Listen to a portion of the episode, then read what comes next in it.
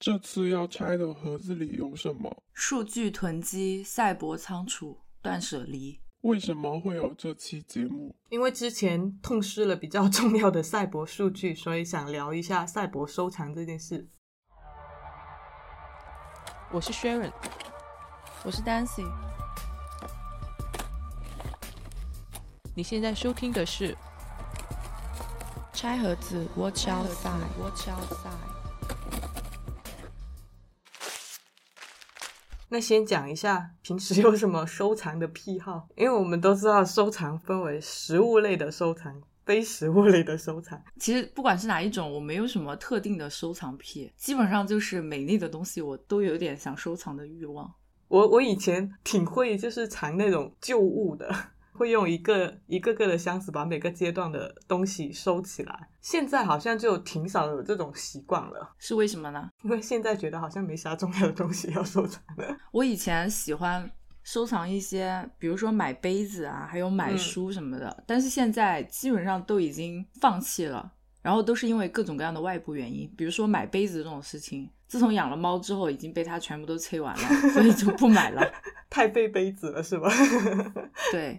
然后买书就是因为经过了从广州到上海的搬家之后，我就显著减少了买书量，然后转而去读电子书比较多了。嗯，而且因为我发现电子书，因为可以在碎片时间读嘛，读书速度反而提高了不少。嗯，对，可能就是之前的很多东西都电子化了，我觉得这个是有一定的关系的。呃，实物性的东西其实好多都越来越偏向于消费性，觉得反倒治好了我的所谓的 实物收藏癖。但电子收藏癖也很厉害，比如说那个电子书这种事情，看电子书我在那个微信读书上面看嘛，他就会一直给你推，猜你喜欢啊，给你推荐这种，然后导致我一直往书架上加东西，就变成另外一种。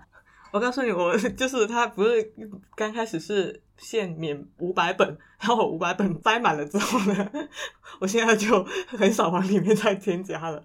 就基本上是以书单的形式。哦，他有这个限制啊，我都不知道哎。他他到五百本他就满了，因为我我自己有一些就找了一些电子书的格式的文件，然后往里面导的那种。哦。就比较少说在上面去看他推荐的那些，有一些他如果里面有，我会自己添就添加进去，然后有很多是自己导进去，然后导进去它有限制嘛，有本数的限制，然后那五百本的 quota 用完了之后，我就不再往里面加了，好多都是用那个书单的形式。哦，然后顺便说，因为这一期我们节目的准备是赛博收藏癖嘛。然后这一期所有准备的内容，我就是 totally follow 了这一个主题，就完全没有去看或者去搜索相关的新内容。大纲准备的内容全部来自我的赛博收藏夹 所以所以赛博收藏夹很满是吧？很满，很满，可以支撑很多个很多期节目。然后说到实物收藏，也想在这里公告一下，就是我们之前跟 Cosmo 联名的玩具已经出盒了，然后。我们会在这几天安排寄出奖品，然后寄出之前会跟大家确认地址，就希望大家留意一下。等节目上线的时候，应该是已经寄出去了，也是久等了。然后我们今天主要讲的是非实物类的收藏，也就是赛博收藏。所以在网络世界里，你有什么是必定要收藏的东西吗？其实线上来说，我没有什么收藏的主题，就像刚刚说的书啊、电影啊，这一些都是。它它都只是一个 format 嘛，但其实什么领域的都会去收藏，包括那一些小组讨论啦、图片啊、帖子啊，还有网页链接，各种各样的，看到什么感兴趣，全部会丢进收藏夹。而且因为浏览器、笔记软件都算是收藏的一部分吧，我连浏览浏览器还有各种工具的软件，我都想各种各样的我都想试。所以导致我的赛博收藏夹这一个东西，它也散落在各处。比如这个浏览器里面有个收藏夹，那个浏览器里面有个收藏夹，都用了各种插件。对，但其实虽然没有主题，但是会有一个收藏的共同的目的。嗯，呃，我觉得一方面算是一种职业病吧，就是作为一个工作的灵感来源，因为做广告嘛。然后另外一方面也确实是自己对各种乱七八糟的东西都感兴趣。也算是做广告的一个好处吧，因为你可以把自己感兴趣的东西和工作结合起来吧。我有一个是比较会有意的去收藏的一个东西，就是一些禁曲、禁片、禁书。这个应该要算本地收藏。就我们在说赛博收藏的时候，可能会有两个两个不同的动作类型，一个是在线收藏，一个是本地收藏。嗯，对，在线收藏的话就是云储存嘛，但本地收藏你可能就是倾向于把它下载到自己的电脑的硬盘里面。嗯，然后这些是一定要下载在硬盘里面，不能放在云盘里面的。对我最近也不是最近，我之前在整理我的百度云盘的时候，就发现我之前收藏有一些电影它就已经失效了。但我觉得我自己这样子收藏，就我的收藏夹散落在各个地方嘛，会有一个很大的坏处，就也很显而易见的坏处，东西很难找。因为有的时候想要找一个什么东西，我根本不记得自己把它放在哪一个收藏夹里面了。但也有好处，就好处你是可能时不时的打开某一个收藏夹会有惊喜，而且你不同的时间去去翻看的话，也会有不一样的灵感和想法。我最近翻到忘了哪个地方的一条笔记，就一句话，黑格尔的规则性否定，就是他的提出来的一个，嗯就举例来说，逻辑可能是这样的，就是你在一个咖啡厅，比如你向店员去点一杯咖啡。点一个不要加牛奶的咖啡，然后店员跟你说，我们店里面没有牛奶，只有奶油，所以我们只能给你一杯不加奶油的咖啡，不能给你一杯不加牛奶的咖啡。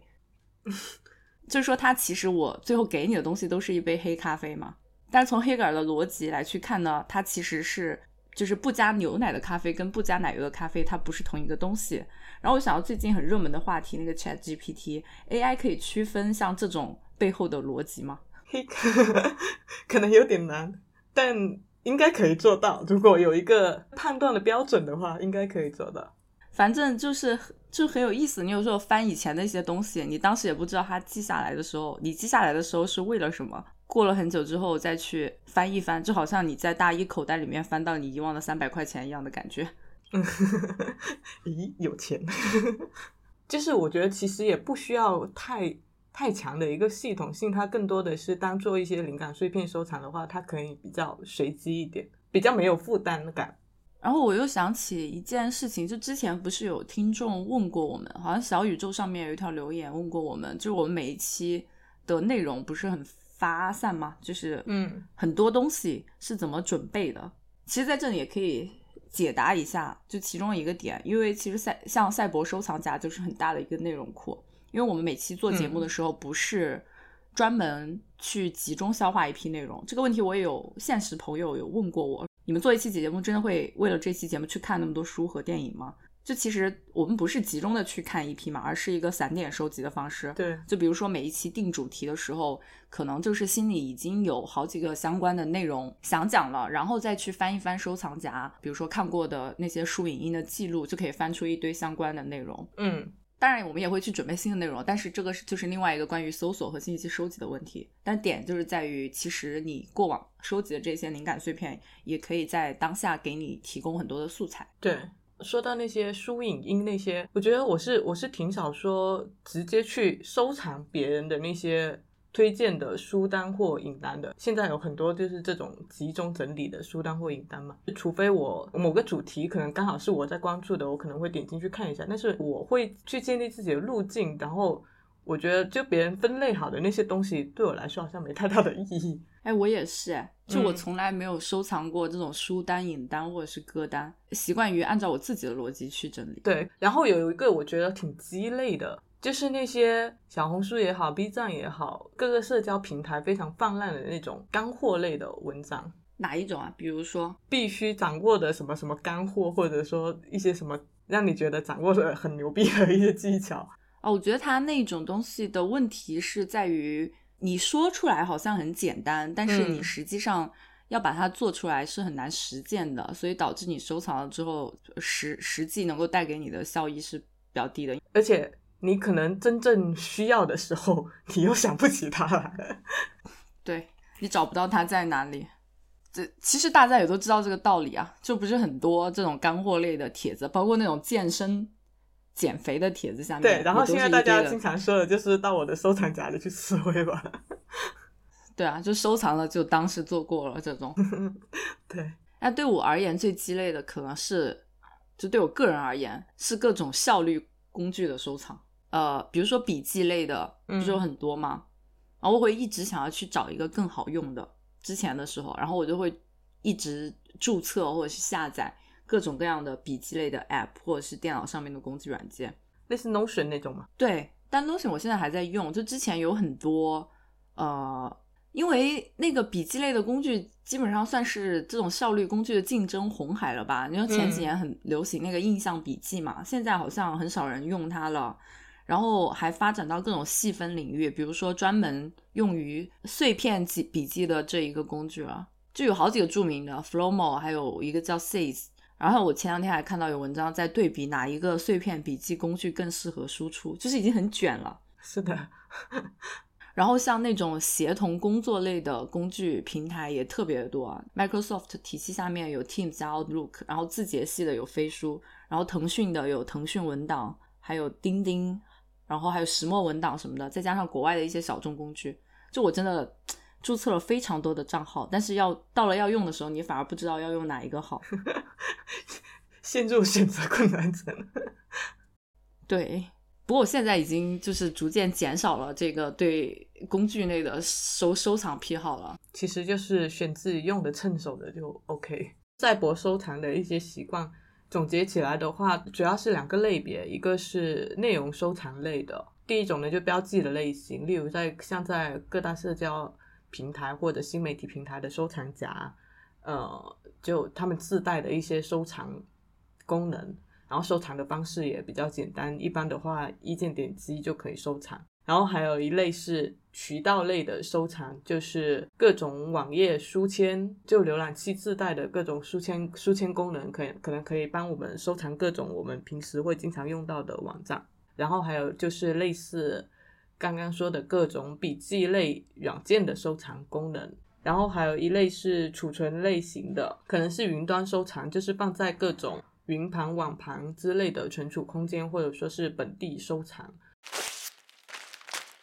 那可以讲一下收藏背后的心理动机。其实实物收藏跟赛博收藏还是有挺大区别的。就我觉得实物收藏跟那个赛博收藏会有很多共同的原因。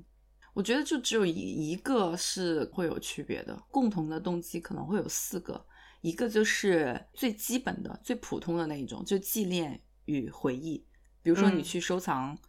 各种各样的纪念品，不管是实物的照片还是电子的照片。实物的信件还是电子的信件，它都是一种纪念品的意义吧。对。然后还有一种是工具性质很强的，为了工作和学习的，就是它相当于你的一个档案馆。区别可能在于它是一个实体的档案馆，实体的笔记本，还是一个电子的档案馆。就这两个，我觉得是功能导向性会比较强的这一种。然后另外两个可能是情感导向上会比较类似的，一个是。呃，情感的寄托，就你可能对于某一类特定的物品进行收藏，嗯，在这一类特定物品的收藏下面的时候，你对于它的情感价值其实是大于货币价值的。比如很多二次元的收藏玩家，如果是圈外的人，可能也会不理解为什么要花那么多的钱去买这样的一个手办。在这一个心理动机上面，实物和虚拟的收藏，他们会有一些交叉的属性。比如说最近很火的那个电影。灌篮高手，嗯，就是你对于你小时候的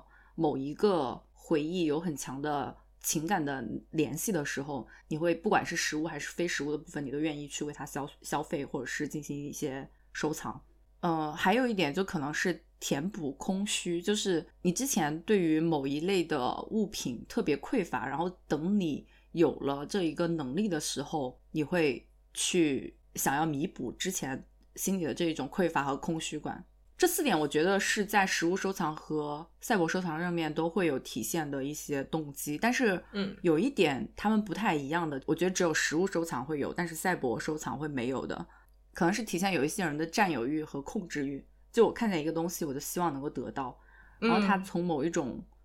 某一种角度来说，是你去展现你的 power 的一种手段，就不管是。不管是展示你的权利，还是展示你的金钱财富，对我就想说一下这个点，实物收藏这个点的话，有很多人可能会联想到某种恋物或者说拜物消费主义概念，其实它也有很大一部分会跟身份认同挂钩，它是一种物质符号的追逐。可以从消费主义的角度来讲，就是早期的丹迪主义跟波西米亚艺术家，他们主要是通过。物来表现出自我的出众性的先锋，所以他们很热衷于用这种收藏来彰显自己的学识或品味等等。因此，资产阶级也跟风开始就培养这种收藏的兴趣，所以符号物不仅成为人们的一个竞争武器，而且也支持的人们去表达自己的个性。但是很有意思的是，十九世纪它兴起的这一个收藏活动，同时又对商品社会表现出一个排斥，出现了这样一种矛矛盾性。因为对于十九世纪的资产阶级来说，成套产出的这种工业品，它的一个平庸不精致，每个人都可以买到，就所以就很多人就开始厌恶这种复制的出俗，转而去赞美那种真正含有艺术的一些手工品什么的。就是当生产变得非常的。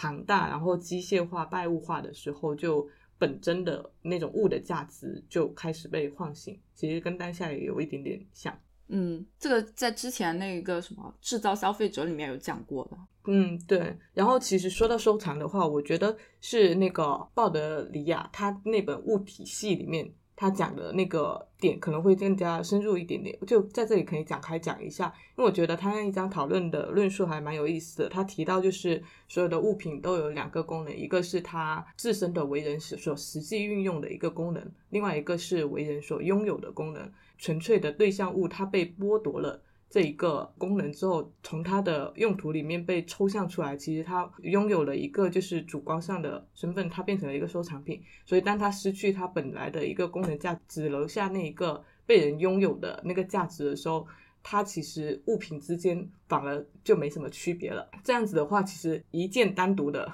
物品就不够了，永远是需要有一连串的物品，甚至是能够使计划完满达成的一个完整的系列。就是由物品组成的这个场域，它每一个项有序列的继承和同质化的一个对应关系，因此会给人带去一个安全感。就它在某种程度上是可以扮演人类阉割焦虑的导流者的一个角色。所以在物体缺席的时候，它反而会有例外的价值。例如我们在收藏某个盲盒系列的时候，差了最后一个隐藏款，就是所谓的隐藏款或稀缺款，它其实就是这一个系列的终结项。它是一个独一无二的事物，可能系列的王莽，它其实是象征的人类的死亡。就是有些理论认为收藏是对自己的一个延续，就是死后的延续，延续自己的存在。但鲍德里亚他不这么认为，他更看重的是收藏过程中的一个心理满足，就是那种在集中热情的过程中忘记了时间的流逝。所以他认为人们是用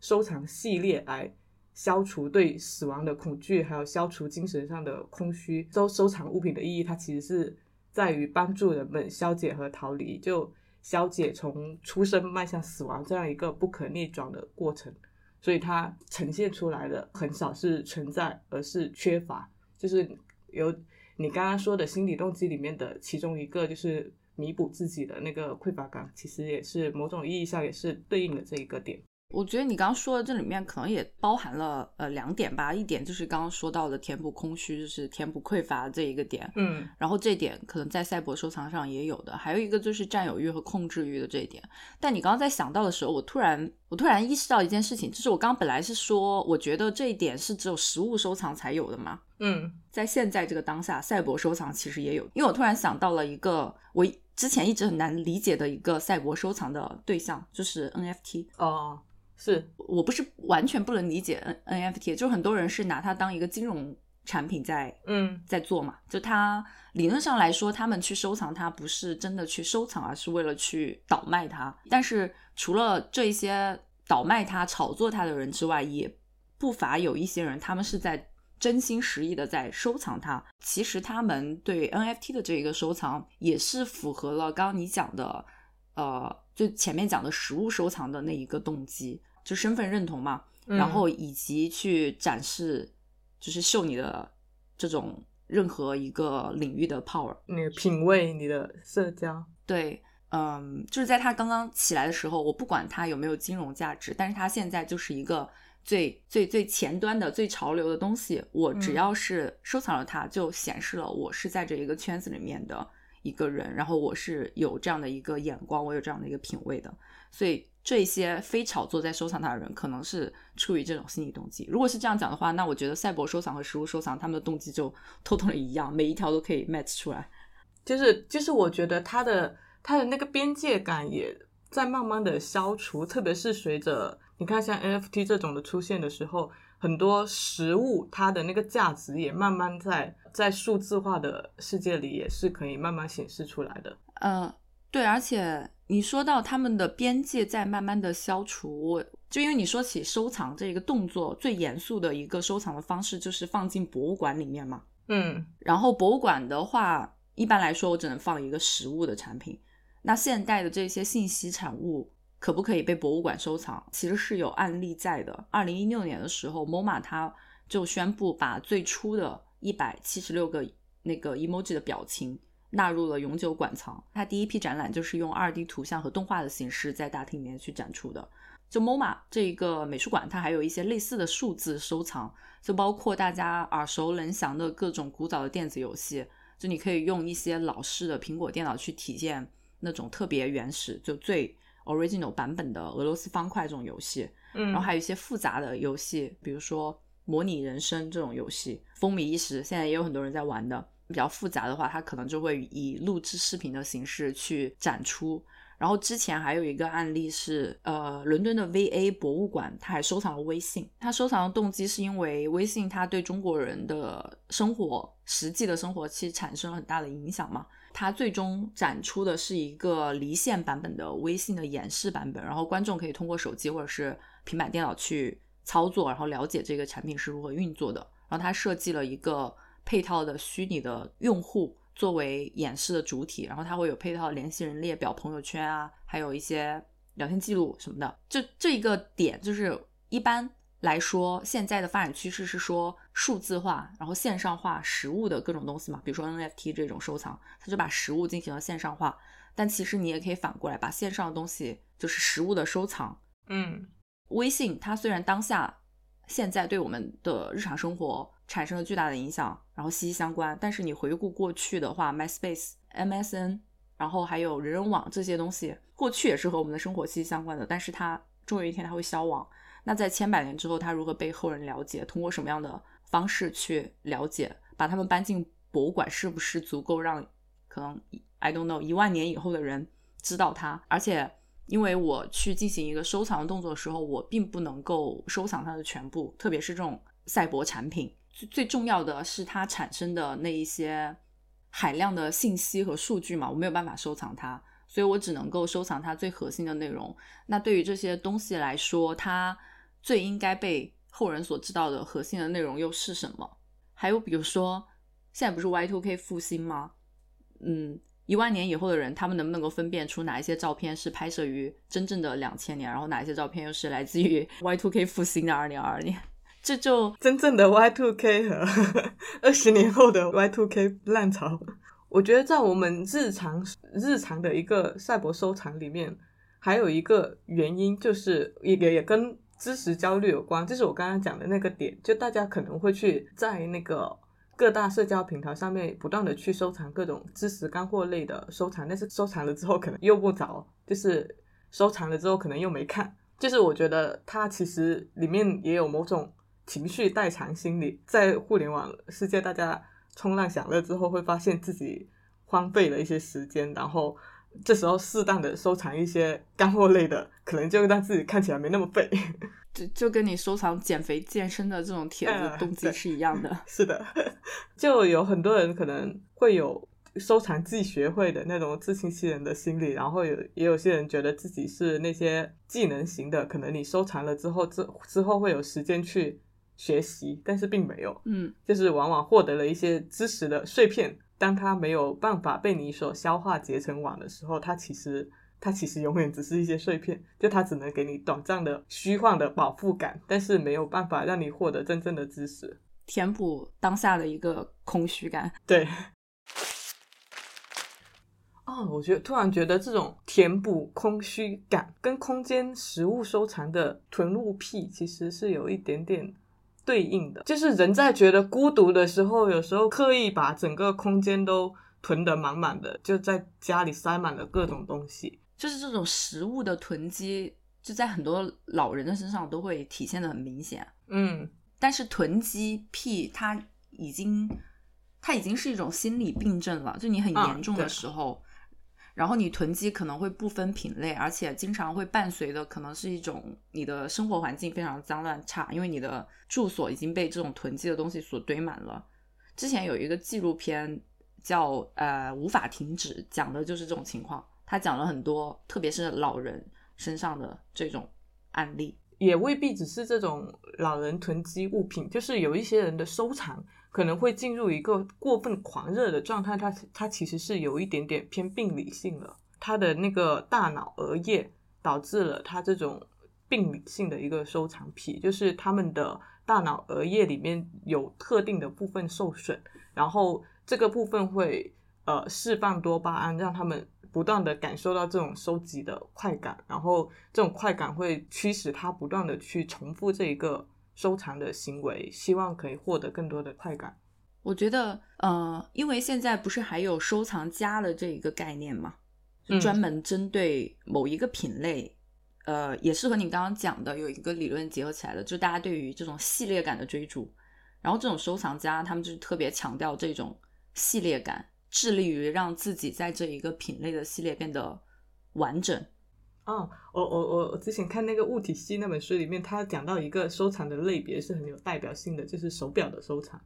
因为手表里面它又有一个时间的概念，然后收藏其实某种某种程度上是一种杀时间。手表作为对象物的时候，它其实是吞噬了时间，让时间变成一个可以被占有或者驯服的维度。所以手表这一个收藏品类在收藏里面是比较有代表性的比。较特殊的。对，然后我还想起一个，就之前有一文章，他有讲过总结归纳式的讲过成为一个收藏家的五个阶段，就大概描述了如果你要入坑某一个品类的收藏，你可能会经历哪五个步骤。然后第一个步骤就是，哎，你对这一个品类产生了兴趣。然后第二个步骤是你开始广泛的收集，第三个步骤是你开始清洗你的收集，就是你进行广泛收集的时候，你可能看到了一个相关的，你都会收。比如拿手表举例的话，嗯呃，我一开始可能在这种收集的阶段，我可能收集各个品牌的手表，嗯然后到了清洗阶段的时候，我就会收集某一个品类的手表，然后其他的一些品牌的手表，我可能就会置换。就收集完整之后，已经达成了这个系列之后，我就可以，就我相当于一个顶级玩家，我已经从这一个嗯收藏领域毕业了。就入门级、骨灰级。对我从这里毕业了之后，那我怎么办呢？第五个阶段就是我要开一个新坑，哎，劳力士已经收完了，然后我下一步开始收百达翡丽，嗯，然后一直循环往复。对，就这个可能是收藏跟囤积之间的一个区别吧。就收藏它会有一个一个体系、一个计划。嗯，对，收藏是比较有计划的去进行，但囤积可能它就是，呃，囤积它其实并不在乎它的对象物，就只是习惯性的想要获得更多或者留住更多。囤积其实有一种很明显的，就是心理动机，就是觉得这个东西可能会用到，然后不在当当下去判断它的价值，然后延迟做出这一个判断的时刻，它其实是有一点点偷懒的心理在。最典型的就是就是囤塑料袋，是吗？囤，塑料袋。然后有有有一种说法叫做松鼠症，它其实就是讲囤积强迫症，讲松鼠的一个习惯嘛，就是松鼠喜欢吃坚果，嗯然后为了确保冬天有坚果吃，他们就习惯把那些坚果给收藏起来。收藏的那些坚果可能有百分之五十是再也找不到的，这种行为为被称为松鼠症，就形容人们经常为了担心或者恐惧，然后不停的去收藏一些东西以备不时之需。它本质上是一种安全感的缺失，又用远虑来抵抗近忧。风控期间，其实很多人都显现出这样一种心理状态，经历过的都是，就只要家里冰箱空了或者储粮不够，就会非常的不安。对，然后在赛博收藏里面，其实还有一个意义，就是它可能这种程度上是网络网络世界对于用户的一种赋权的形式，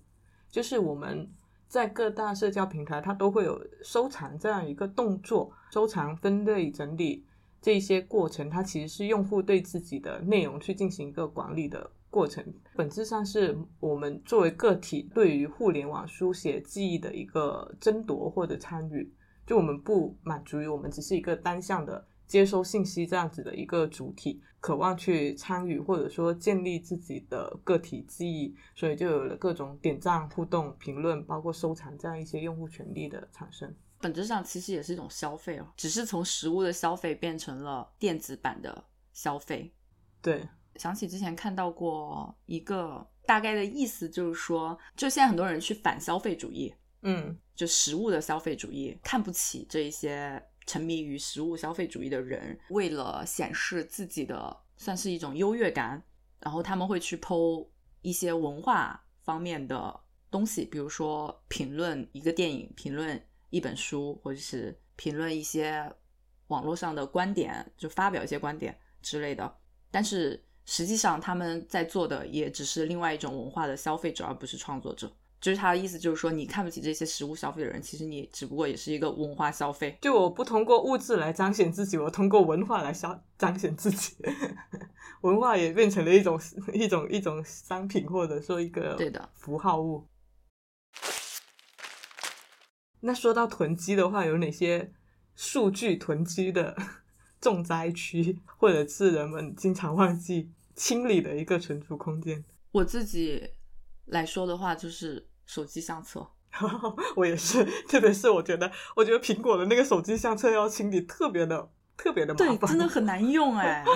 我每次都吐槽的。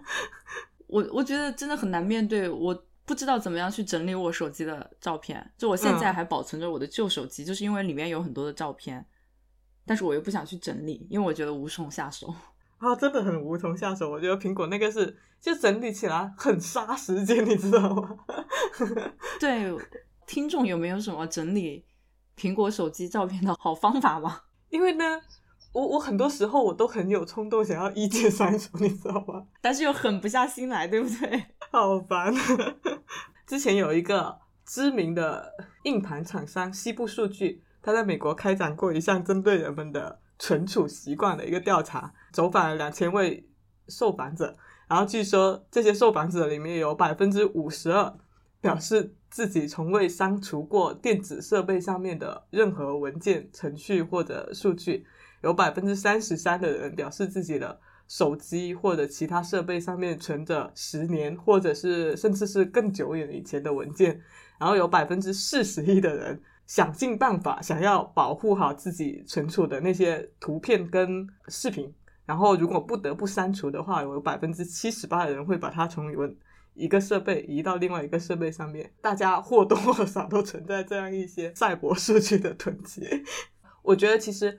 微信聊天记录、还有手机内存、手机相册这几个都是比较严重的数据囤积重灾区。对，就是你没有办法把那些很重要的信息很方便的保存下来，我没有办法删它就，就真的不是因为什么特别情感化的这种需求。对对对，就它不是，也不是你一个一个主动收收藏，它只是一个惯性的那些东西就留下来了。对，而且你有的时候确实需要在一些旧的资料里面去翻一些你当下会需要用到的东西，比如说你某一些时候需要你父母的身份证号码，然后他在某一条聊天记录发给了你，然后你就要去找他。对，但我最近看到一个很有意思的案例，有一个技术大拿，他在少数派上面分享了一篇文章，就是他通过他过往输出的一些赛博的文字，他的微信聊天记录，还有他发表的一些博客的文章，作为他的一个数据源，做了一个复制版的自己，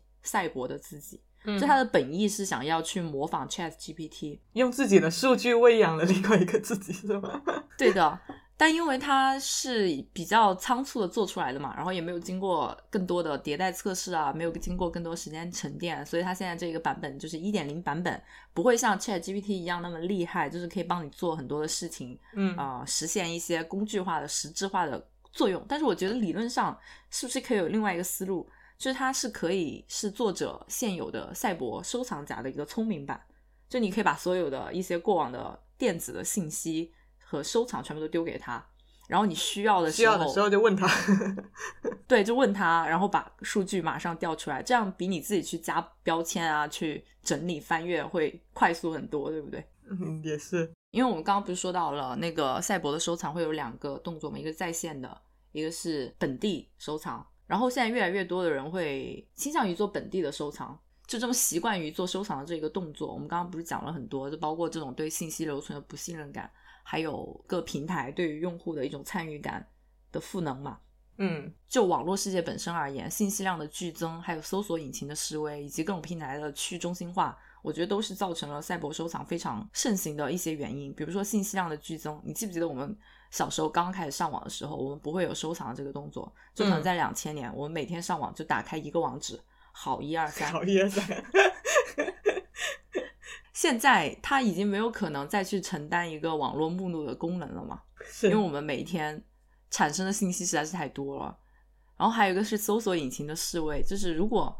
呃有很多人说你与其把所有东西都收进来去翻阅，不如你现搜。但实际情况就是你现搜大概率很难直接筛选出你想要的东西的。嗯就除了呃信息量太多，你要去大海捞针之外，还有就是因为现在搜索引擎优化已经成了一门生意嘛，是商家流量的入口。然后对大家而言，就真正有用的这些信息源，比如说一些个人的网站，是不会有钱去做搜索优化的。呃，像之前不是有一个事件吗？就是其实大家在搜索引擎上搜的最多的问题，就是和健康疾病相关的问题，但是你搜出来排在前面的基本上是广告。之前百度不是因为还因为这个问题被责令整改过吗？嗯这就导致你刷到一个有用的东西的时候，你就下意识的要保存下来。然后还有各种平台的中心化，就是在去中心化的时代，你收藏的可能是一个一个的网站，这个时候你就需要管理一个收藏夹，就一个网页收藏夹。但是现在我们在微信上有一个，小红书上有一个，抖音上、微博上还有，而且哎，我一直没有搞清楚的是，有一些平台上它的点赞和收藏的区别到底是在哪里？就是它为什么有一个点赞，还有一个收藏，然后会有两个收藏夹，相当于。哦，它点赞了之后也是会收藏起来。就比如小红书上面，你会有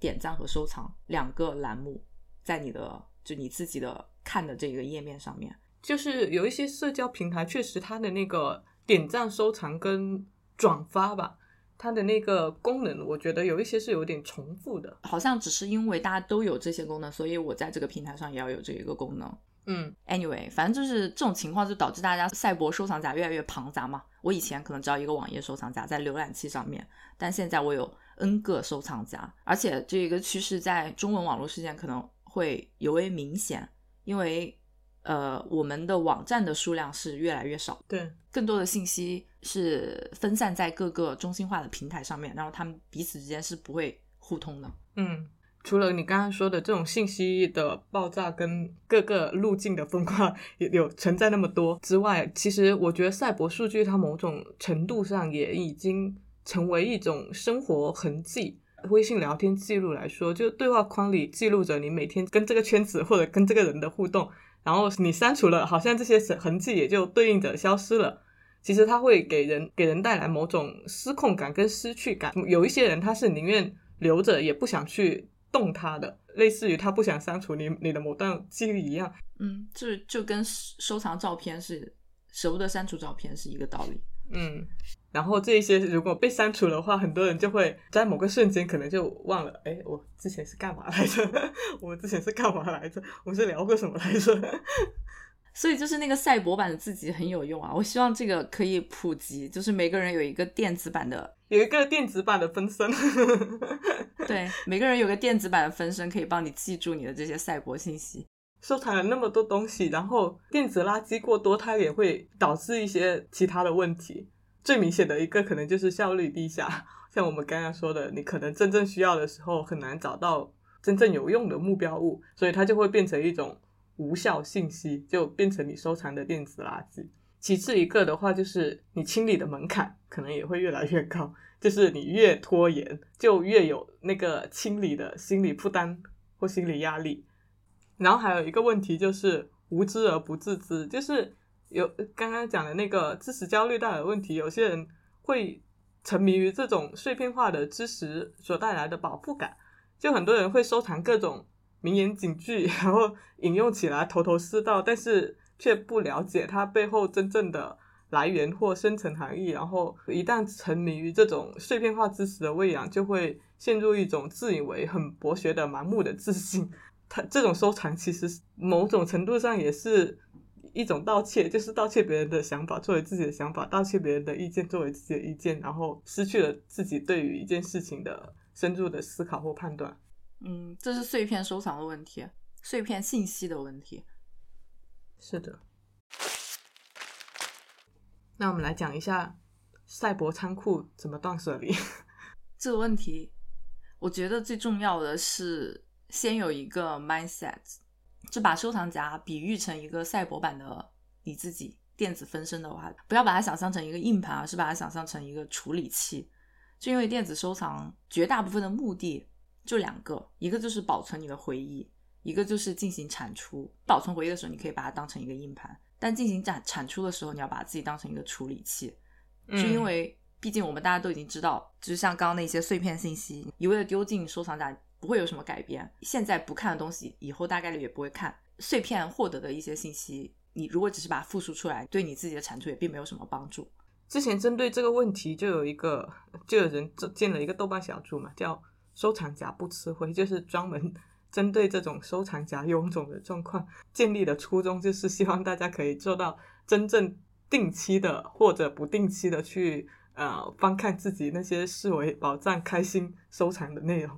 很多人就聚在那个小组里面去监督打卡，分享自己收藏过的。好好内容，然后去交流，有什么办法可以让收藏夹不吃灰？然后还有一个很有意思的现象，就是 为了让自己的收藏夹不吃灰，或者是为了整理自己的一些数字信息，那我们就会去寻找各样的方法，然后就会导向一个赛博收藏的套娃。为了解决这个整理问题，然后开始使用各种各样的整理工具，开始开始各种各样的收藏。对的。我在整理收藏夹的时候，会发现好几个关于收藏的收藏套，越来越套娃。所以我觉得收藏的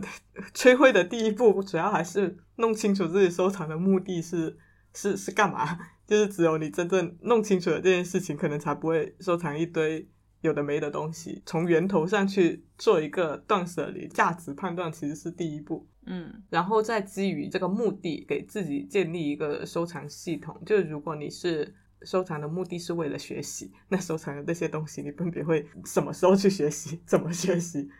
这个东西可能要想一下，或者你可以按照自己的逻辑去给你的文件夹去分门别类，让它更容易管理。在学习这个栏目，它可能就是中长短期的一个学习规划，然后分为不同的技能，他自己关注的不同领域去进行分类。这其实是它需要基于你自己的习惯去建立了。就你怎么去梳理一个自己用得趁手的一个分级或者分类，很大程度取决于你对自己的了解程度。就是你要面对自己的各种偷懒的念头，然后面对自己可能并没有那么多时间，也并没有那么多非学不可的这些东西。这也是一个对自我诚实、三三防就简的一个过程。就好像你那五百本书是看不完的，看不完的。然后我觉得设立就像那个豆瓣小组的存在吧，它可能就是作作为这么一种提醒。例如你是设立了很多不同技能的收藏夹，那你设定某个时间就是去学习你收藏的这方面的主题，然后学完之后再清空。我觉得可以还加一条，就除了定期清理之外，还有一个是定期输出。啊，对，一条赛博收藏完成它的使命，无非就是它已经被你所消化了，然后消化的最佳方式就是。变成你自己的内容在输出，就好像我们现在在做这期节目一样。对，就是有一些东西，你可能你你收藏的一些技能也好啊，这些东西你消化了之后再把它分享给别人，那也是一种方式。它会真的比你放在里面看了之后 会更有用。然后从某一种角度上来说，拆盒子这个博客也相当于我们的一个电子收藏夹，就是我们把它从我们自己其他各处。赛博收藏夹里面的信息进行了消化处理，然后输出成一期的节目，然后他们自己完成了使命，就可以移出收藏夹了。要是以后我想再找，我会来拆盒子找。对，有时候是可以这样。特别是我，我觉得我真我们真正有用的一个就是 reference。对啊，你经常是把一些资料挂在里面，然后我们自己要用的时候，其实也是很容很方便找到这一个。相应的内容，因为有很多人说我们的 show notes 很详细嘛，这个其实就是方便我们自己检索。我们也有自己的私信。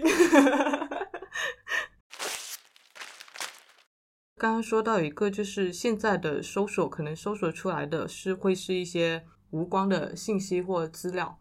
但其实我觉得，嗯，就互联网本身它也是一个人类延伸的一个知识的储存器，就是因为我们事实上已经把媒介当做是某种记忆的延伸，越来越痴迷于这种网络技术所带来的便捷性。之前有个词叫 Google 效应嘛，它就是呃这种现象的描描述，就是我们逐渐把因特网的记忆当做自己的记忆的一部分，在上面去存储非常数量。非常丰富的一个数据库，我觉得不用太过焦虑的是，东西事实上它都在互联网世界都留有一个痕迹，就除了很容易被封禁或下架的那些东西，其他的东西其实你呃，如果那个东西真的对你比较重要，或者你看了之后真的留会留下比较深的印象，那你可能可以通过一些关键词的记忆，还是可以去重新搜索到的，这个就看你的。记忆记忆关键词的一些方法，然后如果真的留不下痕迹的话，那说明这个资料或者说这些信息可能也没有那么重要，不用去卷入这种不断的搬运，或者说自己再造一个小的收藏夹去咬了一勺又一勺当做自己的，就变成某种某种信息焦虑，对搬运或者细分存档的一个焦虑。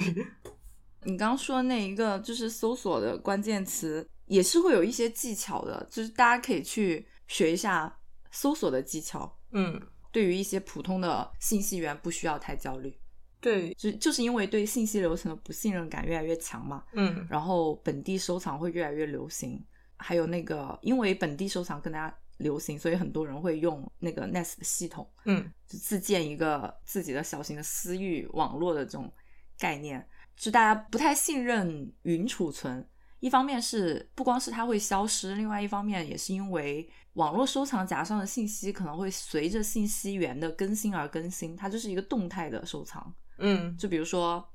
一个帖子，就最简单的一个帖子，作者去编辑了它，或者是去删除了它，你的收藏云收藏夹也会随着信息源的更新而更新。但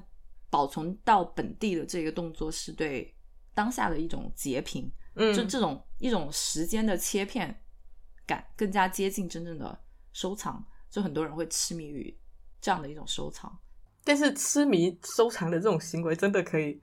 抵抗丢失或遗忘吗？我们也可以讨论一下这个点。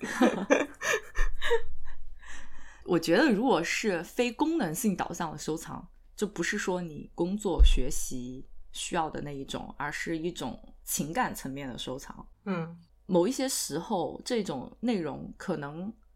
怎么说？这样说好像有一点，就是感觉失去的那一刻，就是他最珍贵的时候的这种感觉。也是，就是说起开头我丢的那个赛博数据，真真的就是在你丢的那一刻，你会觉得我操，我怎么把这个东西给删了？你丢的那一刻才觉得它这么珍贵，是吧？就是也可以看到，其实大家挺越来越重视自己的。网络社交的痕迹是否能得到妥善的一个保存？越来越多的平台把逝者的账号当做某种数字遗产加以保留。其实，在赛博世界里面，可能那种被删除即是被遗忘的焦虑也伴随着一部分人。就是事实上，其实我觉得收藏它没有办法去真正抵抗这一个消亡的过程。就无论是丢失还是遗忘，刚刚说的就是我们害怕遗忘，但是。从另外一个角度来说，其实因为把互联网、把媒介当做自某种记忆的延伸，其实我们也在心安理得的遗忘着。我们总是觉得那些东西在网上都有，所以我觉得我们就是在这样一种遗忘跟抵抗遗忘之间的矛盾当 当中去摇摆行动的这种状态，其实跟人类在不可逆的死亡之中追求。瞬间的永恒有点像人类的 ego，是的，本质上都是人类中心主义。我们觉得这个东西很重要，嗯，这个是文明的一部分。殊不知，沧海一粟。我最近看了一本书，很厉害，就是那本呃莱姆的《泥人时事》哦，它的时间设定刚好是二零二三年，然后讲一个。人工智能，它拒绝跟美国军方合作，它发展出了自我意识，发表了一场演讲，震惊全世界的演演讲。它把人类的世界的很多认知都进行了颠覆，例如人类中心主义，它全篇都是反人类中心主义。你们的文明只是 只是制造出来的对抗空虚的一种。你这种想到之前那个爱死机备受好评的其中一篇，叫什么来着？这也是一个 AI 发展出人类自我意识，然后最终回归原始的自己，就是那一个擦游泳池的机器人的那一篇，叫什么？啊，骑马兰。怎么了。反正就是适度的收藏，适度的断舍离，处理好我们跟赛博数据、跟赛博信息物之间的关系。让我们的生活可以更好的维持在一个良好的代谢状态，而不至于被混沌、被焦虑所淹没。这样的话，我们才能更加好的抵达生活中真正有意义的东西。Hello，你正在收听的是由 Dancy 和 Sharon 主理的播客节目《拆盒子 Watch Outside》。如果你喜欢我们的节目，可以去苹果播客给我们好评。让更多的人听见我们的声音，也欢迎到我们的便当盒进行打赏支持。更多互动方式以及我们节目中提到的所有信息的详细补充，都可以在节目的 show note 中找到。我们的固定网址是 watch 横杠 out 横杠 side dot com，欢迎到这个地址来找我们玩。我们推荐你在苹果播客、小宇宙、Google Podcast 等泛用型客户端收听，也可以在网易云音乐。QQ 音乐、喜马拉雅等平台找到我们的节目，搜索“餐盒子”即可。感谢您的收听。